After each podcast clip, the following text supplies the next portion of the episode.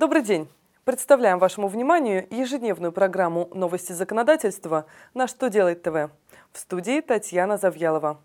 В этом выпуске вы узнаете, в каких случаях компенсация за использование автомобиля облагается страховыми взносами, какие рекомендации для арбитражных судов подготовил Высший арбитражный суд и как Минфин хочет контролировать офшоры российских граждан. Итак, обо всем по порядку.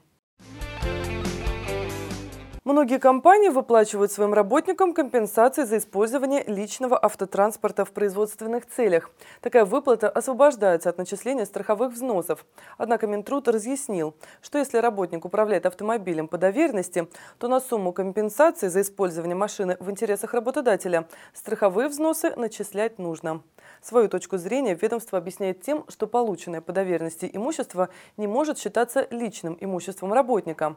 Поэтому компенсация освобождена от страховых взносов только в том случае, если имеются документы, подтверждающие право собственности работника на используемое имущество. Заметим, что аналогичное разъяснение по вопросам налогообложения НДФЛ ранее давал и Минфин.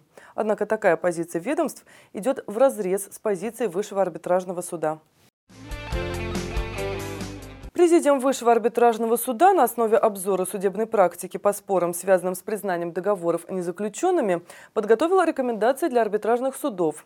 В частности, разъяснены последствия отсутствия госрегистрации гражданско-правовых договоров, определены особенности установления срока в договорах подряда и возмездного оказания услуг. К примеру, указано, что если работы выполнены до согласования всех существенных условий договора подряда, но впоследствии сданы подрядчиком и приняты заказчиком, то к отношениям сторон сторон подлежат применению правила о подряде.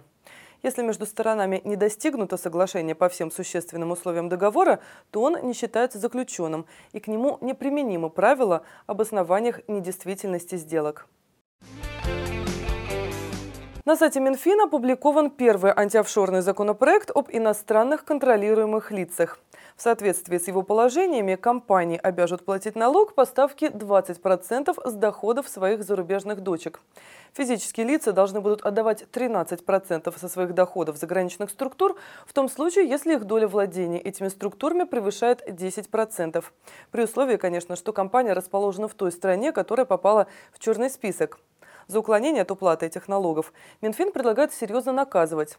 Всем нарушителям придется заплатить штраф, равный 20% от дохода. На этом у меня все. Задавайте ваши вопросы в комментариях к видео на сайте «Что делать ТВ». Я благодарю вас за внимание и до встречи завтра.